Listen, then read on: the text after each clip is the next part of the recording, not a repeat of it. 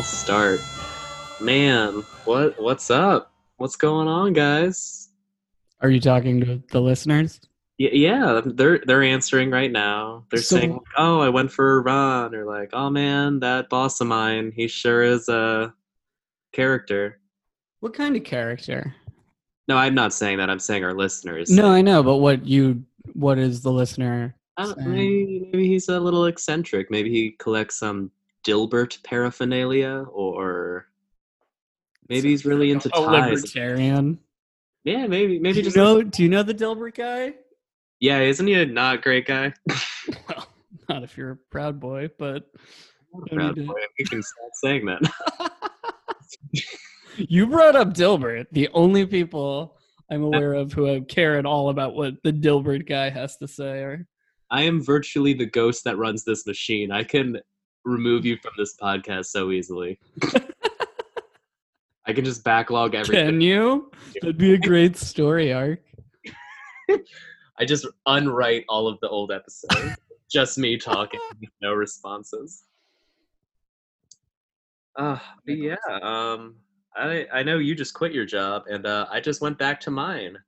I Yeah, work- someone's got to pay the bills around here. earn the bread for this domestic family we have. Um, I worked 25 hours in the last three days, so well, I'm a little, little. I'm not going to be my normal spry self. You might have to carry some of the weight this time. We'll, we'll see how it goes. Okay.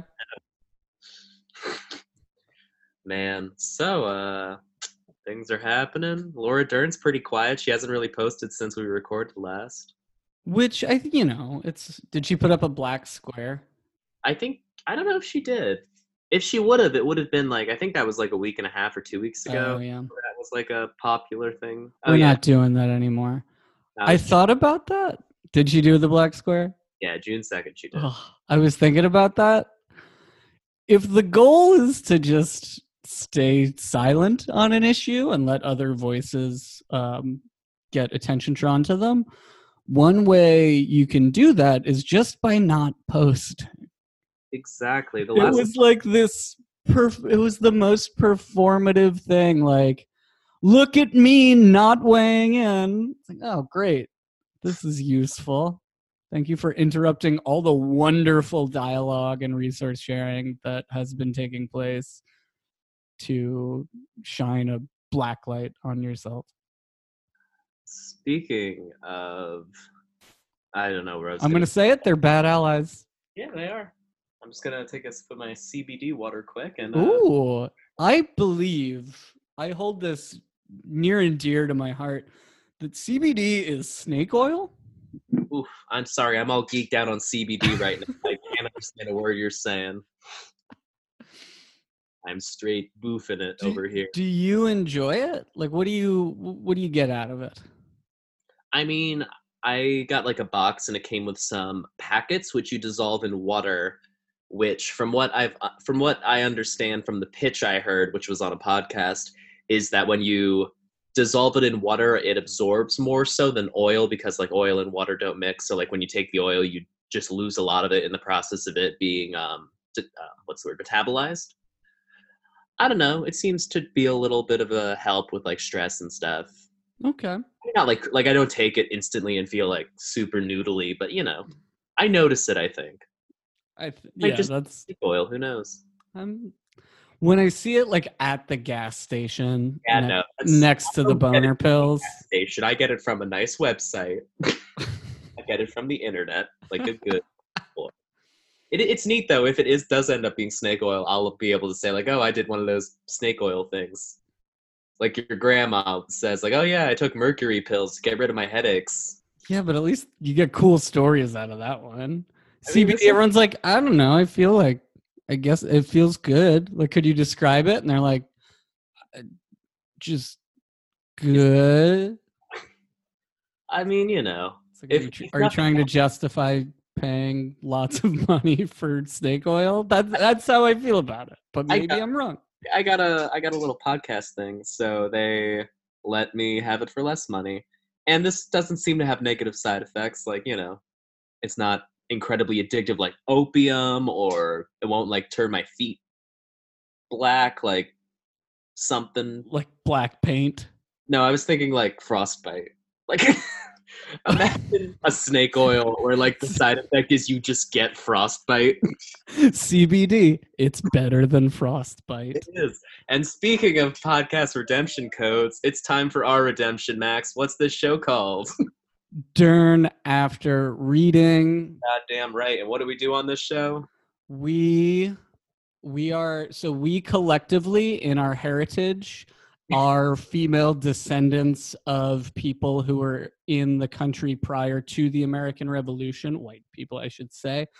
Um, oh, that's the other DAR. Shit, I, I- got my Yeah, I that's Daughters of the American Revolution. Proud Boy stuff, and I was confused.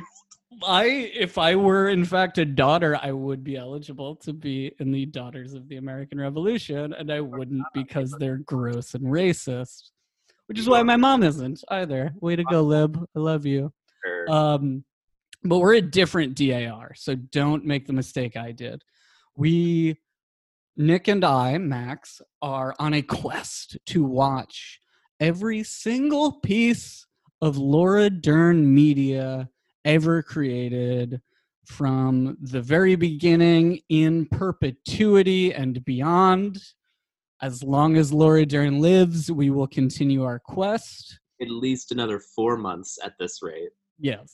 She, she is, her, her health is deteriorating rapidly. Yes. Perhaps we really don't know. Oh, dear e me. Um, I just thought of something we should talk about later, but we don't have to talk about it now, so I'll write that down. Uh, This is this is how we operate. about firing you. Anyway, so uh, anything you want to talk about? Anything else you want to talk about before we uh, get this puppy going? Uh, no, I'll just talk about what I want to talk about as we do it, Let's like do what we usual. do, which is just have a bunch of weird stories in the middle. um, uh, let's see. I had a big dern this week. I had a big dern, big old dern. What was it? It was um, it was a movie called. Actually, it's a funny story. It's a movie called Year of the Dog. It came out in 2007 when I was a child, and uh, I really goofed and I I made a mistake. And instead of researching this movie, I just researched the 11th cycle in the 12 year cycle of the Chinese zodiac calendar, which is the Year of the Dog. So I'm just going to talk about a bunch of old old Chinese religious dogma stuff. That's my first dog pun. I have several. um, I'm joking. I, I did watch the movie. It was pretty good. I took ex- the most extensive notes I've taken in probably three episodes. Really? So this is gonna be a, a loop de loop. I just watched like just watched it today, so like I'm I'm up on it. All right. Okay. So uh, the year's 2007. Obama's gonna be president soon. Yes. Was that in fact the year of the dog in the Chinese zodiac? Oh, 2007. I don't know. I can find out. You quick. keep talking. I'll let you know. Okay, that's fine. We don't have to Google Live anymore. Okay, so the director of this movie is a Mr. Mike White. You may notice know him as Dewey Finn from School of Rock, or the guy from that thing that you like, which I didn't research, but if you want to talk about it, you can. We'll we'll talk about Enlightened because it's the best thing Laura Dern has ever done, and we haven't yet watched it. But it was created by and co-stars, or he's a supporting role, Mike White, and I love him. Also, didn't know Mike White was both a contestant on Survivor and The Amazing Race. Oh, Yeah, and he's openly bisexual. His dad was actually a ghostwriter for a bunch of like right or like right wing organizations, also Pat Robertson and Jerry Falwell, and then he came out as gay in 1994. So that's fun. let's let's just. I'm ready for the spinoff. Mike White after reading. Honestly, This is so interesting. you know, we can totally just talk about it now. Um, I was gonna bring up the fact that eventually we're like halfway through her filmography. We're gonna run out eventually, and we're gonna have to find something else to do while we wait for new Dern stuff. So we can keep the name of the show, but we're gonna have to find some new material. Yeah, apologies in advance. Um, write your complaints to Laura Dern. Nicholas Calabrese, care of something or another. So yeah, Mike White, great guy. Cool man. He made a movie. He's a filmmaker. That's what his Wikipedia says. 2006 was the year of the dog. Oh, okay. Well, I guess he made it during the year of the dog. Sure, yeah, it tracks. Alrighty, so this movie, we got Molly Shannon. Great lady. And let me just say that they definitely like um they dulled her down for this movie. Like they definitely in makeup they definitely made her look more of like a 40 something single woman than she actually looks. And I only say this because later they dull her down even more, but we'll get there. Um, what does a 40 something single woman look like? I mean, like more specifically, a 40 something single woman whose very life is a dog named Pencil. It's a beagle, and she has like a very menial office job. So she's like a All- boring, lonely woman. Yeah, she has like literally one friend, and her brother and sister in law are very new agey people, and they kind of like just butt heads with her on everything. Like not directly, but they definitely like say like she would give the kids a stuffed animal, and they the okay. You're getting me ahead of things. Okay. okay, Molly Shannon has a beagle. It's named as Pencil. Clearly, it's her life, and it's it's clear off the bat that maybe she's a little obsessed with the beagle, but like we don't know how much yet. And we're like, okay, that can be fine and cute. Um, she works in an office that's like it's both very sterile and also modern. Like it's not like the classic like movie office that's just bleak and depressing, but like it isn't not that. Like there's some splashes of color and like there's some paintings on the wall and like a nice like break room. It's it's very I think it's unsettling because it seems more positive than it actually is. Sure. If that makes sense. I mean, you've worked in offices. I'm sure you understand what I'm talking. About. Absolutely. You and the listener. Notice I didn't punctuate. Uh, put an S on that. Anyway, You know who you are. I drove a car today. I am sleepy. okay, works in an office. There's like there's a guy there that's her like head and they just like they just talk about boring office stuff. Like he wants to be on a sales team and he's not and like he isn't getting a promotion and she just listens. And then um we meet her friend who is played by Regina King and like she's like making out with her boyfriend in front of her and it's just like for a long time like longer than is okay in any situation and like you're starting to get the feeling that maybe molly shannon wants love or she feels like she should have like more more um stand like traditional relationships like a boyfriend or like more friends or like go out and party and so on um oh and then right after this we see the boyfriend that was making out with Regina King kissing on this girl at Victoria's Secrets in the mall. By the way, the mall is a setting that becomes that will reappear multiple times. Love it. Um, and then we meet Laura Dern.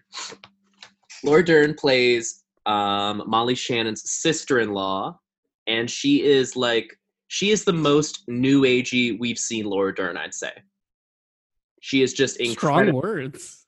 I know she is like mom with a capital M. This is the thing I was talking. Like she gives her a stuffed animal, and the mom grabs it, and she's like reading the label, and she's like, "Oh, it's got artificial fibers. You know how those do the allergies." And then she's just like, all she talks about is her kids the entire time she's on screen. Even when like Molly Shannon is going through like emotional turmoil, she's just like, like, "Oh, there's a lice outbreak, and they won't do anything about it. There's no leadership at that school." And it's just like I I want to have more words to describe her, but she's just such like a mom, like a California mom. It sounds like the perfect blend of her character in Enlightened, which sounds like it has an awful lot of overlap with this, and her character in Big Little Lies, where she's just California power mom. Oh, and she all at the first time we meet her, she's accusing their babysitter of doping their like newborn child with Benadryl. Yep. Sounds right. She's like, and she's saying like, I didn't, I don't know, maybe in the country she comes from, that's okay, but here, um, I don't know, we should just do something like put her in jail. and it's so intense. Like, I feel like it's a caricature of what people think Laura Dern is like in real life, and clearly she's not. She's like a cool lady, but like, she's just like a blonde California mom actor lady. So people, that's just what I was thinking. I guess she's like a caricature of mom And yeah, no, I, she often is. I feel like if you're gonna typecast Laura Dern as anything, make it California mom in either some that or a dinosaur expert. all, that's all she has going for her. Her dinosaur good looks are her crazy mom energy. Sometimes she's a dog nun, but we'll get there. Oh, I can't wait for that. Okay, so basically, all of these people we've met seem like deeply unhappy, but they don't show it. Like they're just like they're they're spiritually unhappy, but like you know they're living lives, and it's just like they accept it, and it's whatever. And she seems happy with her dog, and that seems okay for now, but it gets a lot worse, I promise.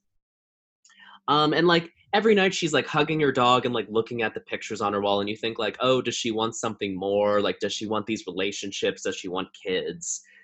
And it gets complicated. Let me just keep going. Um the dog leaves. Oh no. She lets the she lets pencil out. By the way his name is pencil. I love it that. Yeah, you mentioned it, and I adore that dog name. was thin as a pencil when she got him. Hmm. she leaves him out and uh, he doesn't come back. And the next day she's like freaking out. She goes over to her neighbor's house john c. Reilly and um, she's like oh i hear him. Can i go into your backyard and she does and pencil is sick and 13 minutes into the movie pencil is dead yeah Yeah. and that's it that's the whole movie No, it's a it's a short film. yeah, no, it isn't. There's more. um, there's actually so many more dogs. And let me just pull this up. I watched this on Amazon Prime. And in Amazon, when you rent certain movies, they give you like a little x ray thing where you can look at the cast and the trivia. And of the more than 30 dogs that are in this film, only one dog is credited, and that is Jimmy the dog. and there, You know which dog is Jimmy? and I, I, d- it's just like one of the dogs because there's a lot of group dog shots. But the picture they have is like a dog in like a Sears photo studio, like with his butt in the air and his head and paws are down, and it's just like the folded like cloth Yeah, back. it's like his headshot. It's hilarious.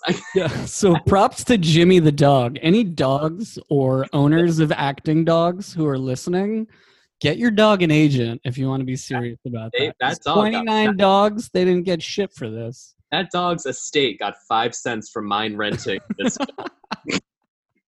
and good good for him more power to him.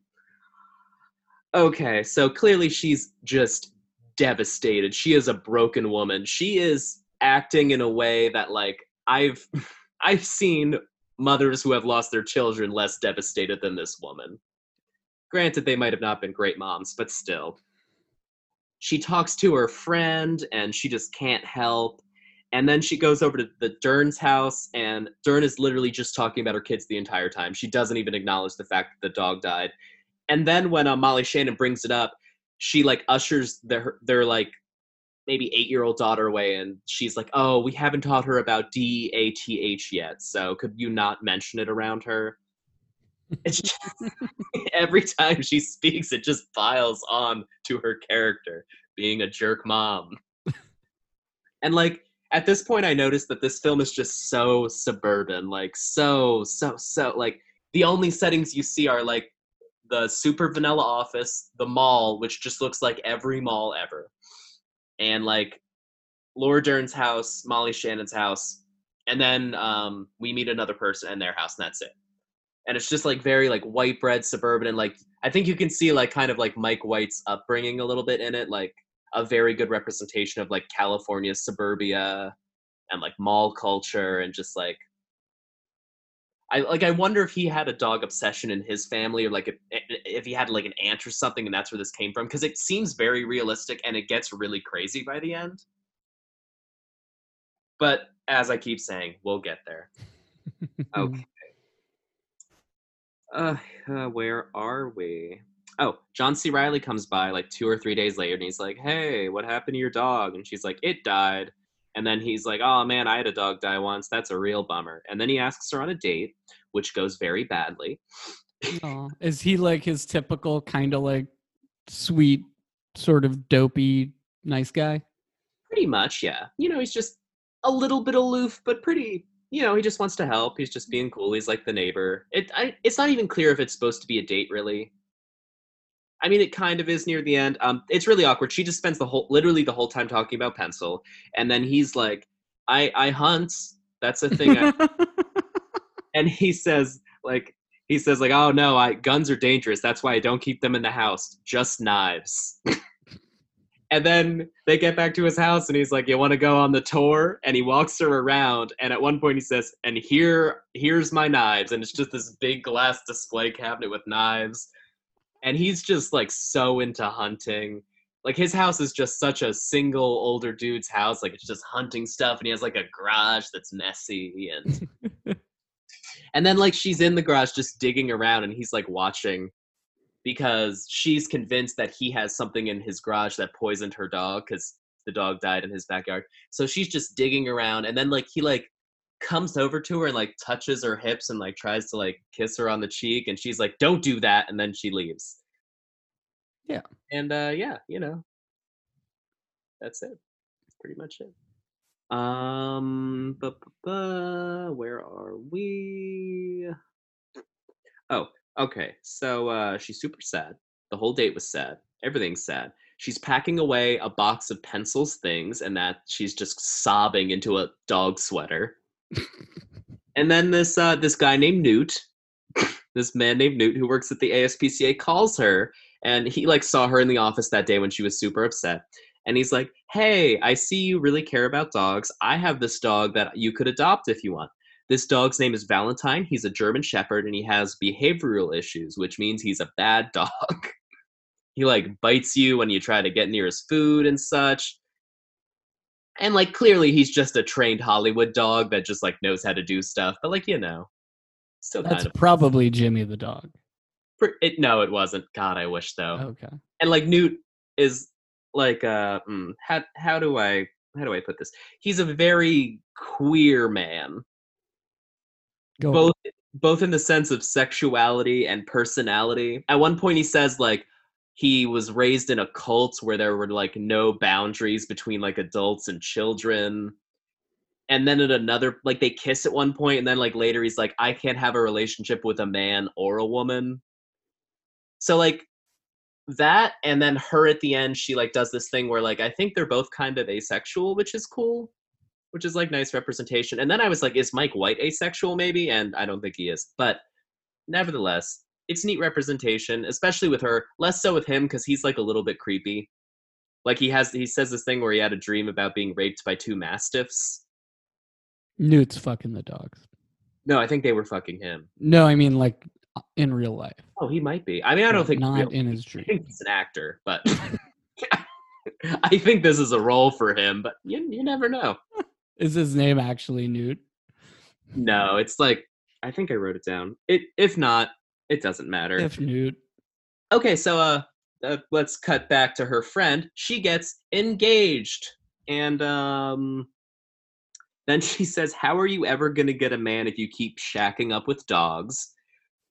So maybe there is some dog fucking going Sure. on. Hey, you know, it's 2019.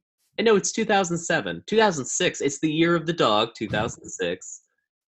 Which then I guess repeated again in 2012. No, it would have been No. Oh, that- 2018. 2018. Year of the dog. 2018. I knew that. I was dating someone who loved dogs, and I happened to go to Las Vegas, and there was a big display for the Year of the Dog, and I got her a sweet little dog trinket. Oh, Tom McCarthy is his name. He he sh- he's an actor, I guess. Nope, Peter Sarsgaard is Newt. He is. Yeah. Wait, who's that? Oh, the other guy was his brother. Okay, so Peter mm-hmm. Sarsgaard, famous Swedish man. His father was in Good Will Hunting. These are facts. I'm just saying. What was? I, I believe you. I just didn't know these things. His dad was the other the the patriarch of the Sarsgaard Guild actors. His brother plays Pennywise. Just saying. Um, oh, when they kiss on his bed, there's like it's really slow and long, and you could just hear the dogs panting in the background, and it makes me re- it made me really uncomfortable for some reason. Cause like it was clearly two people kissing that just like don't understand physical love Mhm. which also kind of like like it, it was it wasn't sad in the way like oh they don't understand it but they want it. It was kind of sad in the way like oh they're being forced to do this because they think they should kind of.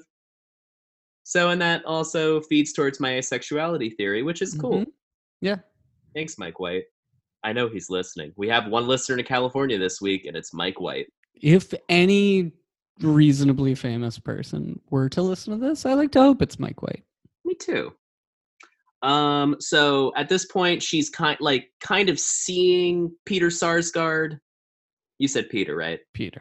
Peter. She's kind of seeing him, who is all who he, where she she's seeing Newt, but like it's not really romantic. It's more like they just hang out. And uh, John C. Reilly keeps like you know being friendly. He's dating another woman. He's just like checking in on her, like, "Hey, what's up? Who's your friend?" etc. And um, oh, so at the okay, this is where things start to take a turn, where she starts to be evil. So this, basically from this point on, it turns into way more Gone Girl than I would have ever expected from this movie. Um, she starts. She like she's out with to dinner with her um friend and his and her fiance, and the friend leaves, and then she basically drops the ball that like, hey, I know you were cheating on her. Like right as she comes back, like crazy. I wouldn't call it manipulation move, but definitely like a ball drop. What are you gonna do? and she's like you should get a dog so you can stay out of trouble. You could come home and walk the dog instead of seeing other women at the mall. And he's like also grossly eating ribs in front of her. I forgot to mention she becomes vegan for newt Okay. like i think like to please him but then like she becomes really disgusted with like animal abuse. She's like bringing um like uh what are those things he signed? Petitions to work and her like lame boring boss guy's like hey don't do that here. You work at a medical company that profits off of animal testing which burns her beans something fierce.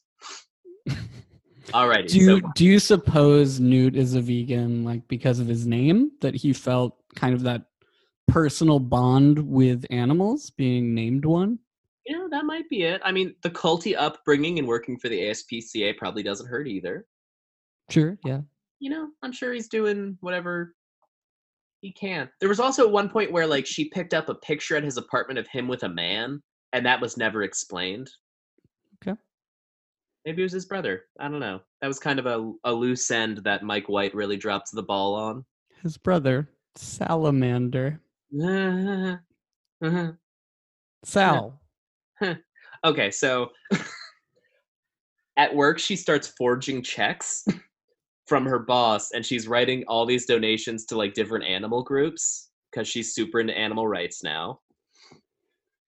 Um at one point Valentine, her adopted German Shepherd, bites her.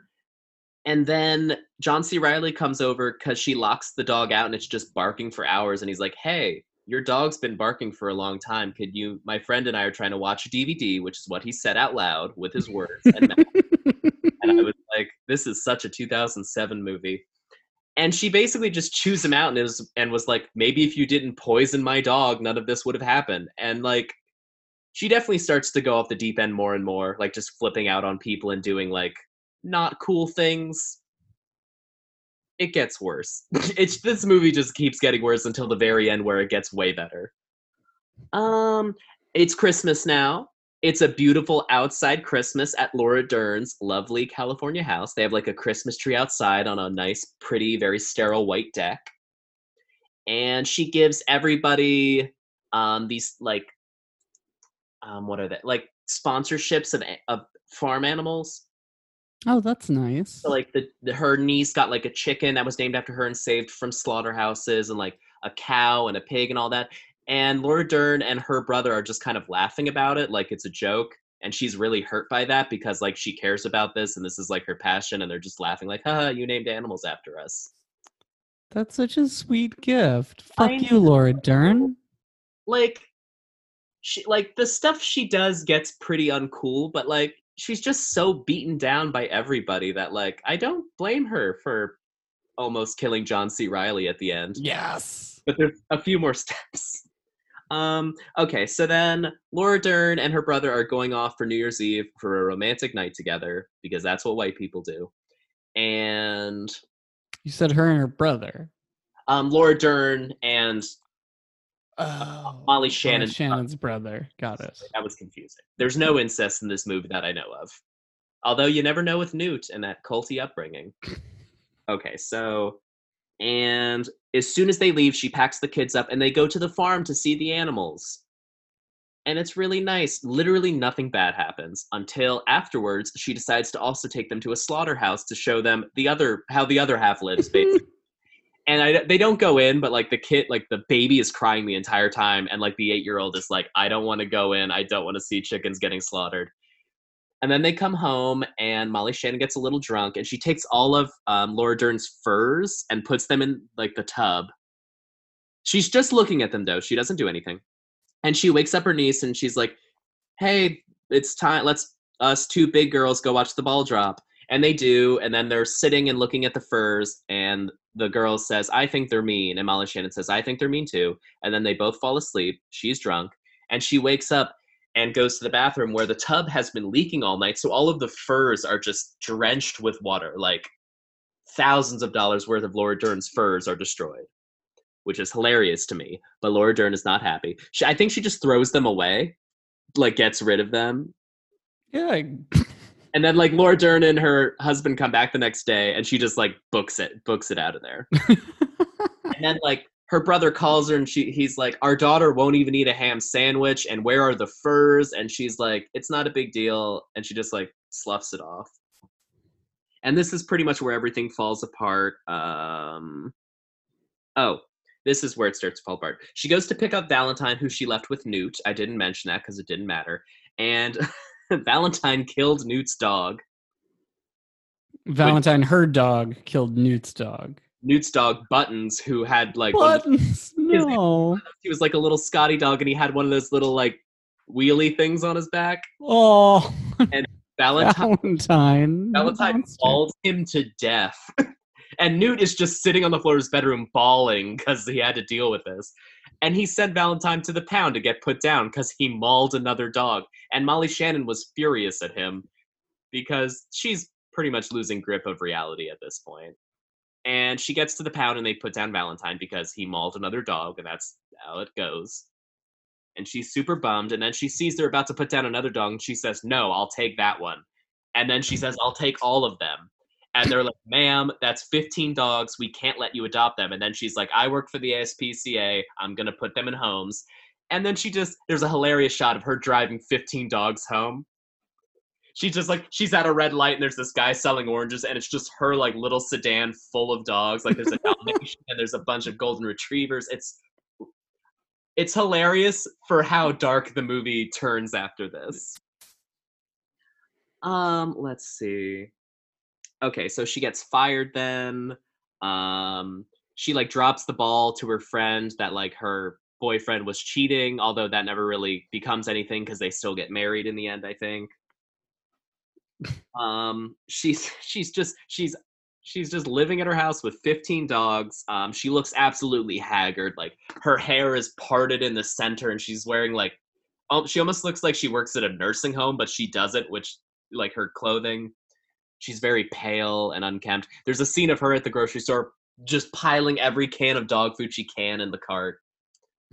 She's living a sad life. John c. Reilly comes over and is like hey um you your house smells like shit and there's been barking for five days. Are you going to do something about this? And she just flips at him and then obviously he calls somebody and like they come and take the dogs because it's disgusting and they're in terrible conditions. Oh man. And um yeah then she breaks into his house which is fun. Um, she goes in the garage and finds a bag of slug poison, which is chewed open, and she's like, "Oh my god, this is how Pencil died." And then she like walks into the house carrying the bag of slug poison, and it's just leaking a trail behind her. No and then- slug poison.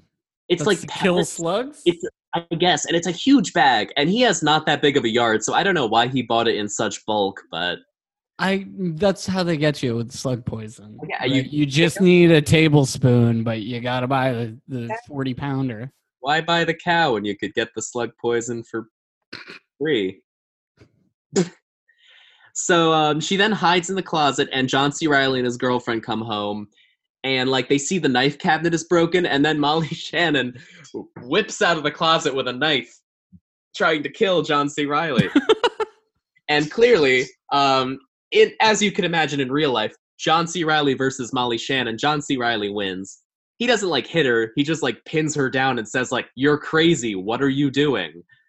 And then um, uh, blah, blah, blah. Laura Dern and her and um Molly Shannon's brother bail her out. And they're like, "Why did you do this?" And she said, "I, I wanted him to know what it's like to be hunted."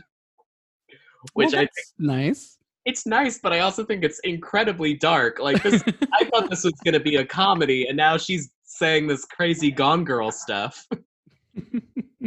God. Do you think I just real quick? Do you think maybe the slug poison, like it's just salt?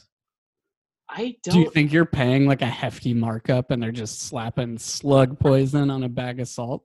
I don't think so because there was a warning on the bag that said like poisonous to people and animals. They should just use salt.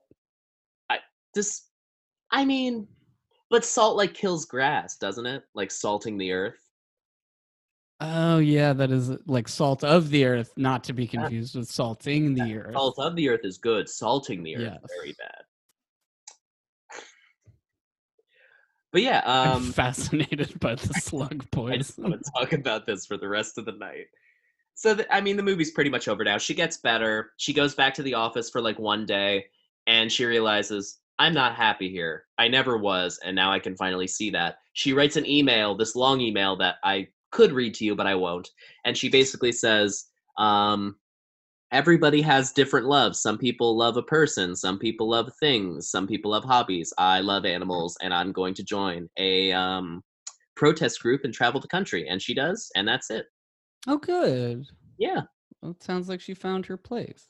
she did and you know i think it was a nice like it was a nice allegory for like asexuality and also just like alternative lifestyles and i you know it had a lot of good deep meaning and it was funny and dramatic. It was a good movie.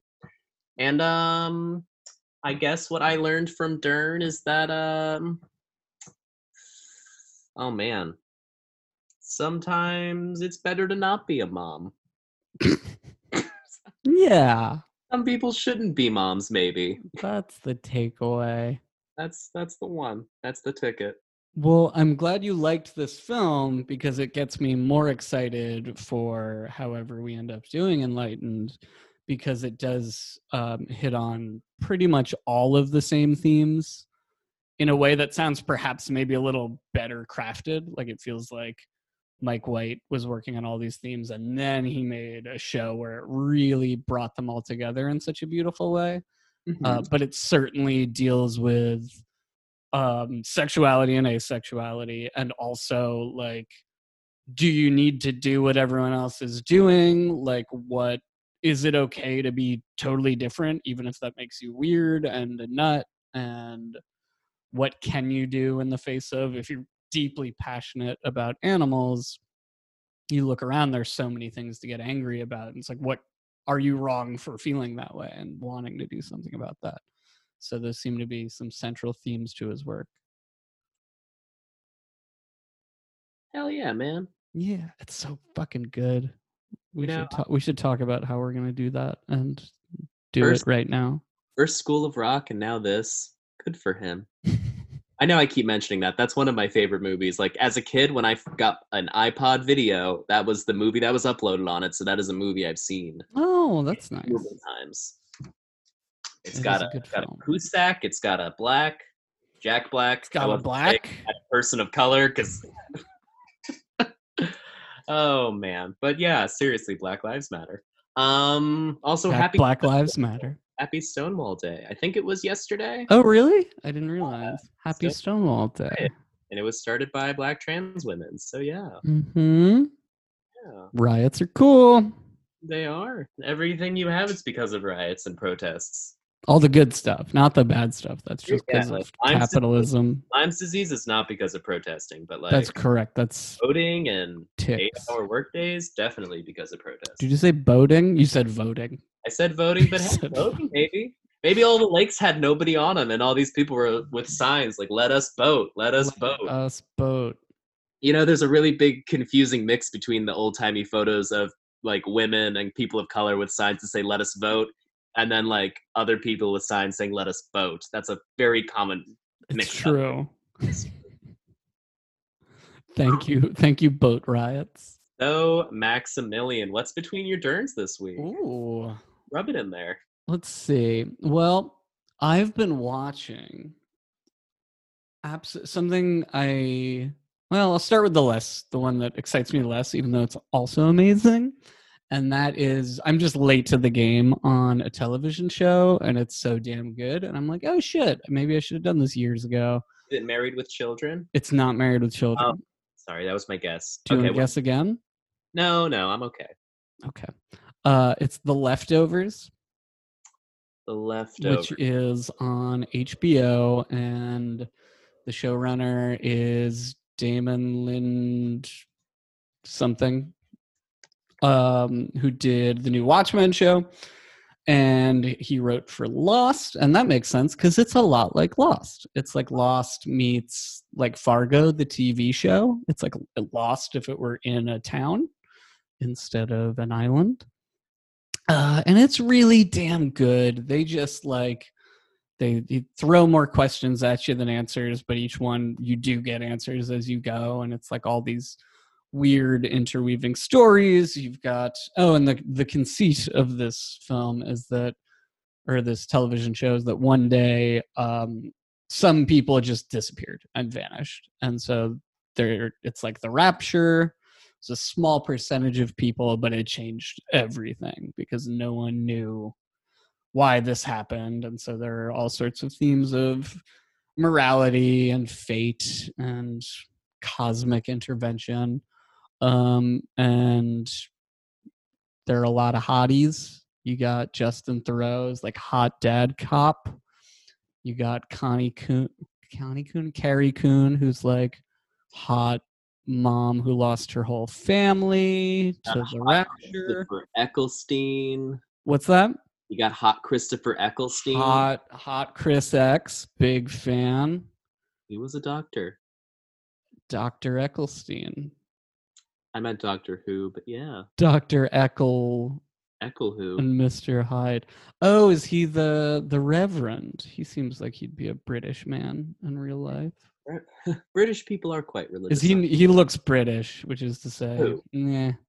The Reverend on the show The Leftovers. Is he played by Christopher Eccleston? I don't know who Christopher Ecclestein is. He was the first Doctor in the doctor. He was the villain in 28 Days Later, like the villain general. Dork. Dork alert. Yeah, he is the Reverend.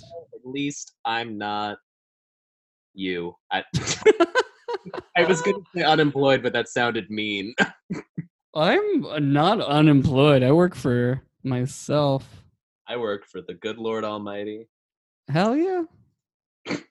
Um anyway, if you like me like didn't watch The Leftovers, but now it sounds like a show you would watch and your friend gave you their HBO Go login, then watch it. It's great. I love it. Um yeah, I'm super into it. And but what's got me more excited is I've been watching Carl Sagan lectures. I watched a couple and oh my god. Just Nick, have you ever watched any Carl Sagan lectures? Have you ever seen old episodes of Cosmos? I've definitely You know seen who this man is. Yes, I know who Carl Sagan is. I have um, a copy of one of his more popular books that I've dabbled through. Um, I've only ever seen some clips. I've never watched a whole Carl Sagan John. I would to you and any listeners, if you want something where he takes the the sort of scope of the universe and all humanity and purpose and society and is able to wrap them into these profound hour long speeches where he's um they're funny they're clever they're absolutely brilliant and they can leave you with a great deal of awe and wonder. I think especially for me at this particular moment in our society where shit's weird I it it really moves me to watch something like that and it can feel very inspiring and I think absolutely relevant to kind of everything that's going on since he he ultimately is tackling he's not coming at these so much as an astronomer but as a human who recognizes kind of the scope and meaning of all we do and all that is around us and they're fucking wonderful. So if that sounds good, just go to YouTube and just put in like Carl Sagan speech, Carl Sagan lecture. Um, oh, and the storytelling. He is just such a masterful storyteller and sort of how he structures the whole thing, and it's very impressive. Interesting. Yeah, I'm gonna do some Carl Saganing this week. do it. I yeah i'd rather dabble in him because I've heard that other fella's not very cool. Oh, Neil deGrasse Tyson. If, Yeah. if it's almost trite at this point to point out, but fuck that guy. Yeah, I've heard he's a dick, and also I've heard like weird sex stuff. So you Oh, know, I don't know about the weird sex stuff. Maybe I should give him know another for sure. chance. That may not be true. Or it might just I might have just heard he was a dick and misconstrued it as the fact that he did something with his dick. I don't Okay. Yeah. Yeah. Um. I, yeah. I don't care for him. I find him pompous and And circumstance. pompous and circumstances. He he he lacks everything that makes Carl Sagan magical, which is this not just recognition and awe of the science behind the universe, but offers one thing Neil deGrasse Tyson, he's never offering anything fundamentally to change our society beyond some kind of nice little bow to put on a message at the end. Carl Sagan is deeply critical of our certain ways our society operates and is willing to challenge them and offer um, new ways of thinking specifically in in an almost revolutionary way. Like he he is not constrained by the context of our economic system, our political system, our national system. The way that Neil deGrasse Tyson is just that's not that's not on his radar at all. So it feels like he's missing what the true value in learning about the cosmos. Fuck you, Neil deGrasse. that is our official stance. Tyson. Anti DeGrasse Tyson and pro several other things. also pro-choice, I think. Yeah. It hasn't come up explicitly. Hey, if you want Coke or Pepsi, that's up to you, man. Live your life. You want RC Cola? Go for it. Love a good love a good can of Royal Crown. I almost, I thought he almost said cuck, and I was like, what? love a good cuck. Well, what can I say? Coke, Pepsi, or cuck?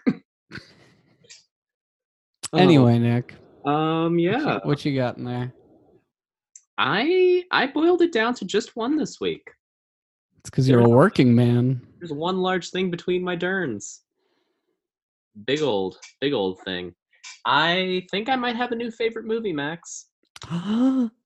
Is it the year of the dog? It is not. No, it was a good movie, but definitely not a favorite. I watched a movie that I have had on VHS for several years, and just came on Disney Plus recently. And I finally took, I took the bullet. I took a bite out of the bullet and said, "I'm gonna watch it." And you know, I'm happy I did. You know what that movie was called? No. It was called Camp Nowhere. Oh, Camp Nowhere. Yes, the 1994 fantastic, I believe, Disney film. Yes. Yep, that sounds right. I know Um, this film it- very well. It was literally so so good. It has it has first of all every child actor from the mid 90s in it, every single one, because it is about a camp of children. It's about a bunch of kids that don't want to go to whatever camp their parents want them to go to. So they hire Christopher Lloyd. Lloyd, thank you. I couldn't. I watched Back to the Future 2 last night, and I couldn't remember his name for some reason. So they hire Christopher Lloyd, who is a like defunct acting teacher who got fired because he wanted to do a musical version of Silence of the Lambs, which, by the way, was a real thing. It ran on Broadway for multiple years, Sounds great. off Broadway, but still. Um, yeah, they hire him, who is a defunct drama teacher, to basically play a bunch of roles to convince all of their parents to let them to go, go to this fictional camp which they call camp nowhere and they all just go and like goof off and it's just it's full of like the clothing and the music the song party at ground zero is featured in this film I don't. I don't remember that song. i forget it's a very it's a ska song i forget who it's by but it's very ska and it's very good and like there's a the whole movie is basically a series of montages and like lit the cutest cutest kids ever like they're they are like 1994 must have been like the peak year for cute kids because every child in this movie is just adorable and christopher lloyd is there and the guy that played biff plays a cop Yep. who and it's funny because like they have a similar dynamic to back to the future their characters and it's just incredible man. I'm trying to think of who else is in this. Um you got um m emmet walsh is in this. It's like the old dude who is in everything. I think he was in the muppet movie. You got the lady who played red in um orange is, Orange the, is new the new Black. Black. and just it's such a powerhouse of a movie. It is I I loved it as a child Yeah. um, because it was just like fun kid hijinks. It was like a whole camp that's just your hijinks. That's all it is. It's great. And also, I'm pretty sure um, Christopher Lloyd's love interest in this is the woman who plays his love interest in Back to the Future 3, the one in the Wild West. Oh, I never saw that one. Um, it's pretty good. And also, fun fact, they they filmed the second and third one continuously. Like they didn't take a break, which mm-hmm. is why if you ever watch the second movie to the end, there is a built-in preview for the next film. Oh, Like, built the sounds pretty cutting edge at the time. It was. Also, Back to the Future 2, some of those effects did not hold up. I don't doubt it. a lot I like you can tell the ones where it's practical because it looks good, and then when they cut to the digital ones, it is just whew, not great. Also, another little tangent. Sorry, I'll get to you in a second. Um, Thanks, Dad. what when they made Tron, which was a, a Disney film, they used computer generated effects, and they were not eligible for an Oscar that year, which they would have won because they did not consider computer generated effects to be actual effects. Wow. The Academy basically laughed it off and said, "That's not effects." And Tron didn't win any awards. Basically, they might have won like a costume or something, but like the ones they should have won were just Right. pooped on by On, because they were it was so good, so groundbreaking. good. And the Academy re- can't handle this. Um, I'd like to use Camp Nowhere to segue into a personal anecdote, if I may. Oh, of course. Um, by first asking, how was, um, say, 90s teen heartthrob Andrew Keegan in the film? he oh he was like the biker boy, right? Like the bad boy. Yes, yes he was. Was- He was a little was bad boy. He was like he was real cool, but also like he was kind of sweet. Like he did this. There was a little girl that couldn't sleep.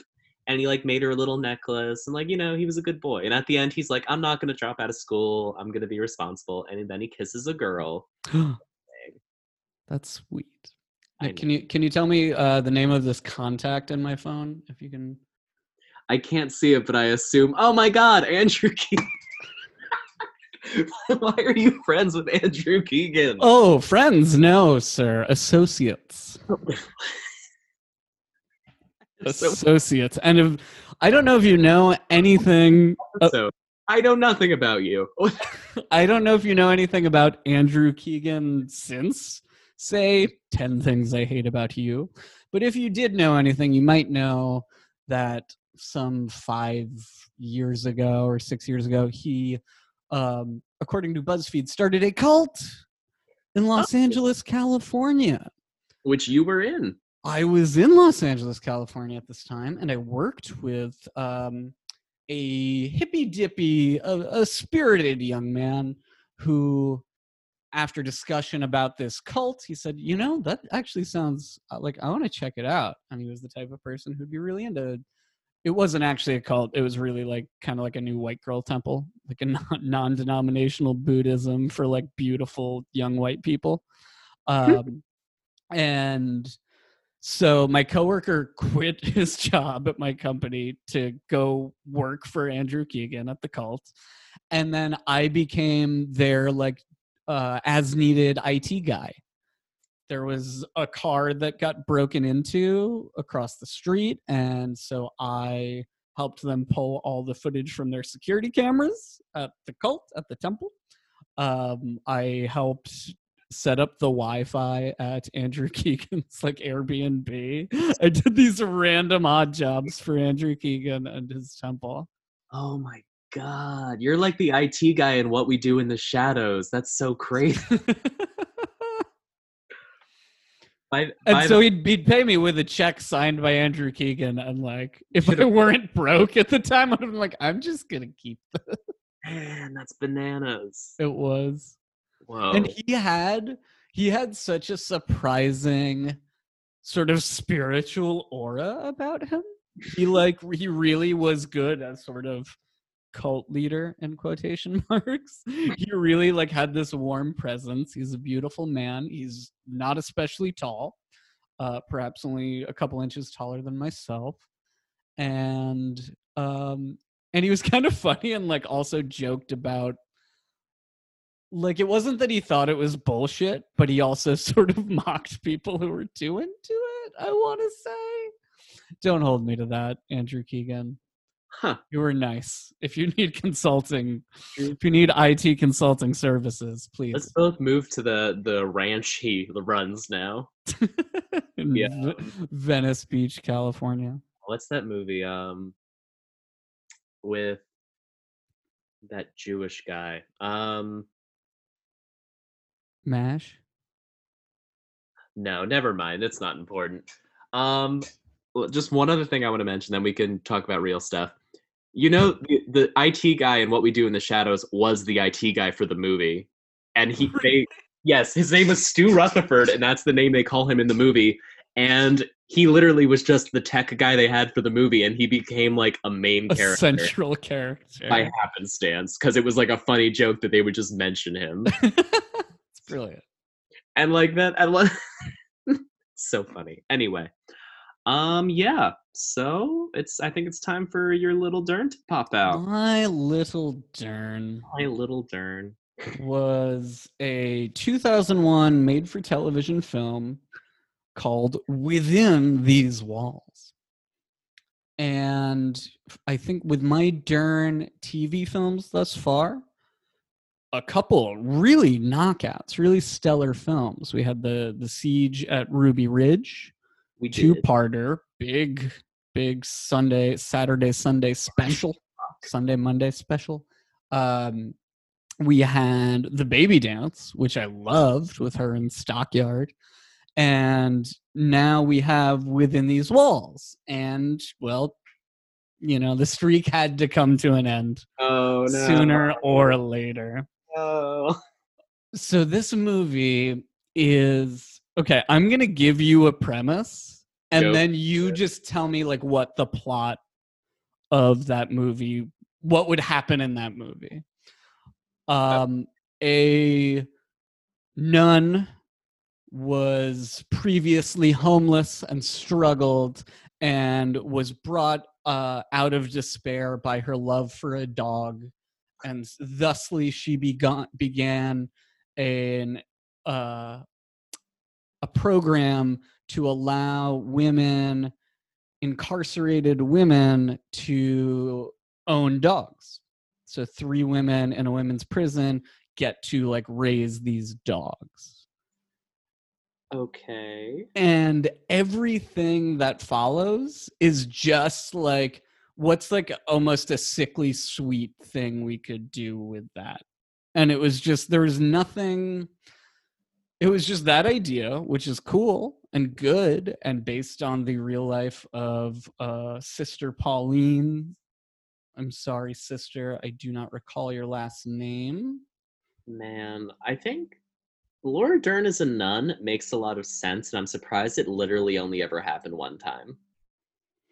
yeah it does it fits. It does. um she a is face. she she can nail the the white savior perfectly right on the head. Um, Sister Pauline Quinn, rest in peace. She actually passed away earlier this year. Was the actual nun that this is based on. So it's a true story, and it's a beautiful story. This All dogs go to heaven. started this uh, amazing program, but this movie is just so uninspired. It's like they took that fact and then they were like, "How many Hallmark gift cards can we hang off of this fact?" Just out of curiosity, did they license the song "I Want to Be Your Dog" by I- Iggy and the Stooges for this film? Just a shot in the dark. I'm curious. no, the entire soundtrack was Three Dog Night. Actually, That was close. now that I recall, I don't think they licensed any music for this. It's just all like generic, like It was yeah, it was just like some string, some some light piano, maybe like a little flute, a little flute score. Talking about Hallmark. I used to work for Hallmark. Um, What? Hallmark, the company, the like, the, is the parent company of Crayola, where I used to work. I used to work at the Crayola Experience, which is like a kids' place. You can go and like see how crayons are made and do a bunch of weird stuff. It's like five floors. It's crazy, and all of the music that played there was like weird, like non-licensed, just like a loop of like up up tempo, like I don't want to say it's electric music, but it like wasn't instruments. It was just like weird noises, like boop, like almost like like the music that plays when you turn on a Wii, Okay. I Like more like- music. more like choppy and like happy, like boom, boom, boom, boom, boom like Is it like the Main Street Electric Parade um electronic piece say at that, Disneyland? I love that you're mentioning this. By the way, I'd say it's similar to that, but like not as creative. Yeah, because that's that was me, my my sister and I. My parents had the vinyl, and we used to rock out to that all the time as young children. Sick as hell.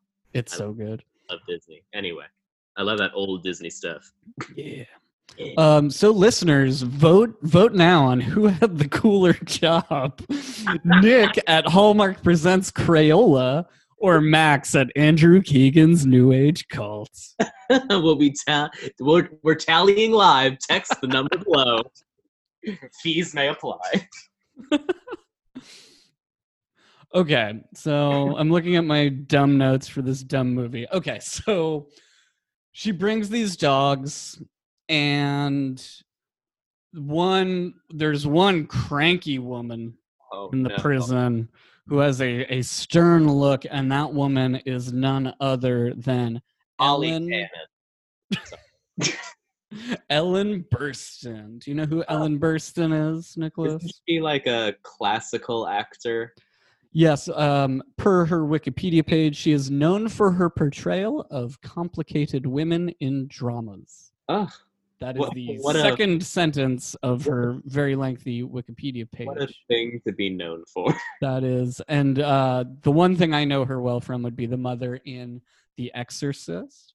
Oh, and also the yes. yes, Ellen Burstyn, and also the the mother, the the old woman in Requiem for a Dream. right around this hard. time, which was a, f- a wonderful portrayal. She is an amazing actress, and Laura Dern you know, Imagine going from that movie to this movie. to this the shit for both of these people. So here she is. So she is like the troubled. She is the quiet, um, like untrusting, mean prisoner, older woman who I don't know murdered someone or something. Who cares? uh she like and she feels so miscast because she's ellen burstyn and so she always looks like she belongs in like a, a theatrical production. She's like you can't just like prisoner her up and be like see? She's a heroin addict. Like, "You're not- she's not. Risen her up. Um so she does not want a dog. Laura dern gets three dogs to do this pilot program. Just like steals them from families. she okay so there's like for some reason there's this one guy she needs to pay lots of cash to and he's like a bookie from uncut gems basically which i still i missed. I was i didn't give this movie all of my attention because That's frankly it did not deserve it um so i don't quite know what the specifics was but she was trying to get this program she has to like beg the the lady warden um, for this opportunity, and she's like, "Okay, you can do like three dogs. Three inmates will get to like raise the dogs and train them and learn stuff about dogs." And Ellen Burstyn doesn't want one because she's like a cold, emotionless, heartless heroin addict. And Laura Dern's like, You sure? And she's like, No. Like she's, you know, and like you already know. So now what's gonna happen, Nick? Um, she's definitely going to give Ellen Burstyn a dog, Yes. and Ellen Burstyn is going to change dramatically and be this like open, sensitive person, and maybe have like a real heart to heart with none Laura Dern, Yes. none other than Laura. Dern. Bar none, Laura Dern. Ugh. Yes, you are absolutely correct. And what if I told you there was uh, a young Latino woman in prison with a dog who also killed some people, killed multiple people? They kind of gloss over it. And we find out that this young Latina woman knows information that could free Ellen Burstyn, but then the warden mysteriously has her killed out in the yard. no, no, no. The warden's good, actually. Oh, okay. I was it's, just it doesn't. There's no escape in it. It's was thinking just aha about that other prison movie. You know, the the, the Last Castle with James Yeah. Gandolfini. Is that the one you're talking about? Yes, I'm gonna watch Sopranos as soon as we're done recording. So Oh, good. I'll watch The Leftovers. HBO for everyone. We can all watch. Or we can drop both of those and watch Enlightened. we could, or we couldn't. Okay, so no, I'm I'm gonna I'm gonna give you this this puzzle. I'm gonna elaborate a little more. Young Latina woman, heart of gold, but also she murdered people, and we like her, and she's a, a sweet young woman, and her boyfriend, uh, Tito, comes to visit her in prison, and she's talking about how she wants a real job. She she can be a dog trainer when she gets out, and Tito's like, Nah, you're gonna sell drugs for me Oh. um what uh, what happens then Um. Does Laura Dern slap the boyfriend around? nope no Oh, remember this this this woman has a dog that she's been training and Oh. bonding with She she she she gets the dog to kill her boyfriend. the dog bites the dog bites the boyfriend Good. and protects its owner Good. um and then presumably she gets out of prison uh and becomes a dog trainer maybe Cool. um she becomes female Cesar Chavez. Wait, that's not the right Who's the dog whisperer? What's his name? cesar millan That's it. Famous workers' rights activist and dog trainer Cesar Chavez. did you know in california you get off for it's a state holiday oh, cesar yeah, you Chavez, chavez day You get March 31st. You get to come on Si se puede. And then Obama like co-opted that phrase for his bullshit neoliberalism, but that's another podcast. Cesar Chavez. So anyway, um, we do learn a little bit about Dern's backstory because she seems all sweet and Dernish, but she's like, I know trouble, Ellen Burstyn. You think I don't understand you because you're like a mean, like heroin addict prisoner? Wait, wait, she's wait, like, wait, wait, wait. what? No, finish that, then I'll say something. Never mind. Um, Laura Dern's character was um, knocked up in high school. She was homeless and saved by a dog, as previously discussed. She poured lye on her arms, which I didn't realize, like, rather than cutting, would be like to pour lye on your arms to give yourself chemical burns, which seems intense. Pretty, pretty Fight Club. Pretty Fight Club move. Pre- so she, she Laura Dern has a daughter um, who she meets at one point, and the daughter doesn't want her to write to her, which is sad. Um, and a dog gets poisoned, Oh no. but then the dog lives. Oh yeah. and then so then they need to so because the dog like bit tito they're now the program's in jeopardy because someone filed a complaint and the prison board hear, heard about it and the sympathetic warden was like keeping this program from them. But now it got out and the program's on the chopping block. And so Laura Dern and her three uh, incarcerated women with dogs like train the dogs to do fun stuff to justify their need. Um, because dogs aren't important unless they are efficient workers. And they bite drug dealers. yeah they bite drug dealers. And so they train one of the dogs to um, open open the washing machine and there's like a, a disabled man who's like they're the, oh, the goal is to like train them to give them away and the disabled man's like he'll make it so much easier for me to do my laundry and the dog like opens the washing machine and when they're practicing it's the one you'd think this movie would be filled with cute dog moments. It isn't. There Oh. really isn't. Like you don't see the dogs very often. They're just kind of there. But the one super cute moment is they're training the dog to do this and it opens it opens the dryer and gets in and then just like puts its little sad head over the dryer like it's in the dryer looking out it's got floppy ears hanging out of the dryer. And that's the best that is the the one moment i liked in this movie. Man. the rest is just like okay and then the dogs are gone and everyone's sad because the program gets to stay but they the dogs are gone that they like fell in love with which is sad. But then Dern brings them are you ready for your new recruits? And then they get more dogs. Yay Aw, it so wasn't good I bet that dog is terrible at doing laundry though. Like it mixes whites and reds. All this poor handicapped man's like white polos that he has to wear to his job are pink now, and his Mhm. boss fired him. tale as all this time All his coworkers spit on him. Not because he's disabled. not because he's disabled dog and pink shirts. Dumb dog boy. Um so what did i learn about dern that Learn about her. nothing Not like that's is it is it okay if I, I just didn't learn shit about her? I mean, yeah, Who she pretty much cares? I already forgot. program that should have been there anyway. Yeah, these people shouldn't be locked up forever, no matter what. Oh, but like I will use this time to talk briefly about Sister Pauline Quinn herself. Nick thought I was going to say something stupid, but I'm going to say nice things about this woman. I don't know why. I thought you were going to say something about Israel, like the Israel Palestine conflict, and it was going to be bad. And I was like, oh no. That's I've. How are we going to That's PR? the one line I draw. Some things I keep to myself. Um, Sister Pauline, R.I.P., who started this program, she did like so much more.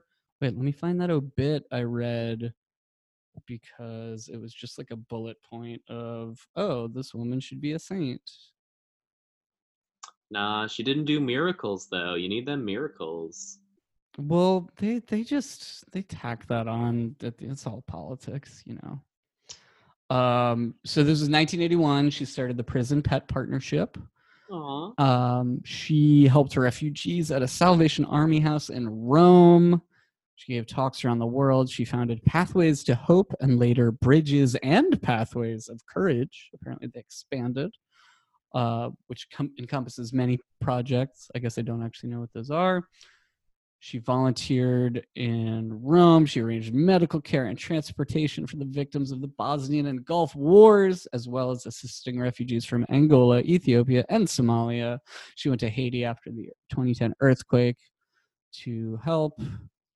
And uh, she sounds like a completely wonderful, amazing person, and she will be missed. She really does. Good for her. Yeah, I'm sorry that, like, I hope she is remembered. I'm sorry that this movie did not do her justice This it was trash. that had to portray her. Yeah, you deserve a better film. You like your own dead man walking, dead dog walking. Oof, yark. Have you seen Dead Dead Man Walking, Nick? I've heard of it. I've not seen it though. If you want to see a movie about a nun and a prisoner, Ooh, doesn't get any better than Dead Man Walking. there. Good cop, bad cop. The nun and the prisoner. Nun and the prisoner. It's where we get the line, "The truth shall set you free." It's also really Uh, good. Something I just remembered that I forgot to mention. Um, Andrew Keegan. Sure. There was Teen scene- heartthrob slash cult leader. Yes. There's a scene in the movie where he tries to buy a shopping cart full of beer, and the cashier says, "You aren't 18. You can't buy this." And, it, Oh, and it reminded me that not that long ago in America, the drinking age was 18, and that's bananas. But longer ago than that, I'm pretty sure. It was pretty. It wasn't 18 in like 1996 or whatever. drinking age in 90s.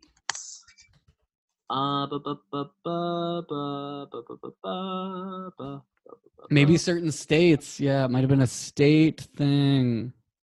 Um, I think it might have been. I don't know. There's some yeah, maps. I'm looking at state maps. I mean, the only, the oh wait, the only states. No, there were a few.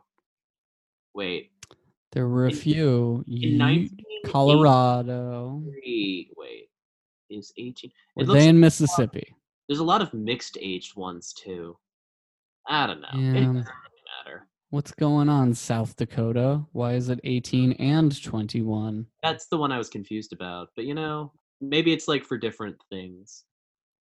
Who who knows? Honestly, I mean, there's it's probably yes for different things. it's for different things. You got different rules for Our different. minimum age stuff. is both 18 and 21, inclusive of all teenagers slash adolescents. baby. So, uh, you want to know what you're watching next week? I do. Well, it's your turn for the big dern, Okay. and uh, you're gonna be watching a movie called Cold Pursuit, one of her most recent. Um, Is it like a, a thriller? I don't know. I forgot to do some research, so I'm just gonna Google it right now. Pursuit movie, Cold Pursuit. It's a movie. Um, it's from 2019. It is a action thriller. It's a Liam Neeson action thriller. Why is she in this? I Yes. can't wait.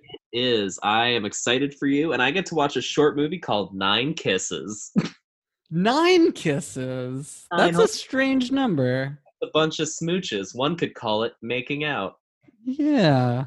from 2014, I guess. We're necking.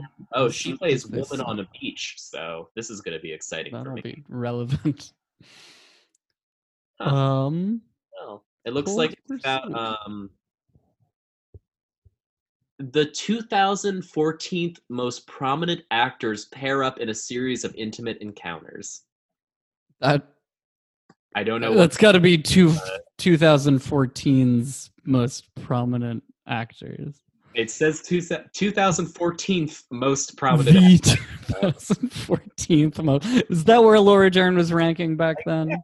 I mean, She's definitely moved up the charts. I was going to say she has to be higher. Double digits. I couldn't even name 2014 actors. I'll I'll try right now. Eddie Murphy, Rosario Dawson. Tom Berenger, That's all I got. Um, I guess Alex Trebek is technically an actor. Humphrey Bogart, that guy. Um, Sally Jessy Raphael John Wayne, played Salt and Pepper. That's two.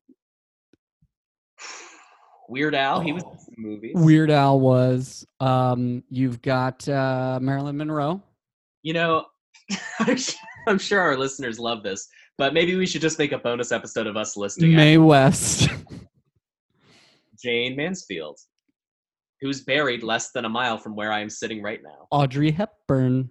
She is buried many miles from where I'm sitting right now. We're gonna do this. We're gonna Okay. do a Max and Nick name. No, it'll be its own thing. We'll do I- Max and Nick try to of name one thousand actors. I have one of those like gigantic old timey gas station counter things that it just like clicks. It's a big. I have like a little one, like a you know What does yours go. Nine thousand nine hundred ninety nine. I think mine goes to like 99 million, so on. That's gonna be hard. yeah, but you know, maybe we'll use your little one. We'll see. We'll do this. Corey another- Feldman. Ugh, ugh, don't even get me started. I was in a movie with him. There you are. Yes, I was. I was an extra in a movie that filmed at the Hotel of Horror, a haunted house I worked at, and he was in that movie. And I was, I did not, I didn't get to meet him, unfortunately, but I did hear that they caught him doing coke in the bathroom. So Caught or like what? Yeah. what I heard, like they went into the bathroom and he like made a big scene with the fact that he was doing coke and they caught him. doing Oh, Corey. Yeah, he's an interesting fella. Apparently, he fleet fled the country recently Oh, because he's he's been convinced that people are trying to kill him lately because he's trying to put out this documentary about um, sexual abuse in Hollywood. I Which is- mean, I'd like kind of believe it, Yeah, but I think he's like a but little. he's also too- maybe just losing it a bit. Yeah. And I think he left the country, and then because of COVID, he wasn't allowed back. Mm. And he might still just be abroad somewhere. I don't know. Corey Feldman, if you're listening, please let us know you're okay. We we care about you. Stay safe, Corey. Stay safe, Corey. That's our message today. If you're Corey Feldman, take it easy. Bye, everyone. Bye. Laura Dern! Laura Dern! Yeah! Laura Dern! Lord.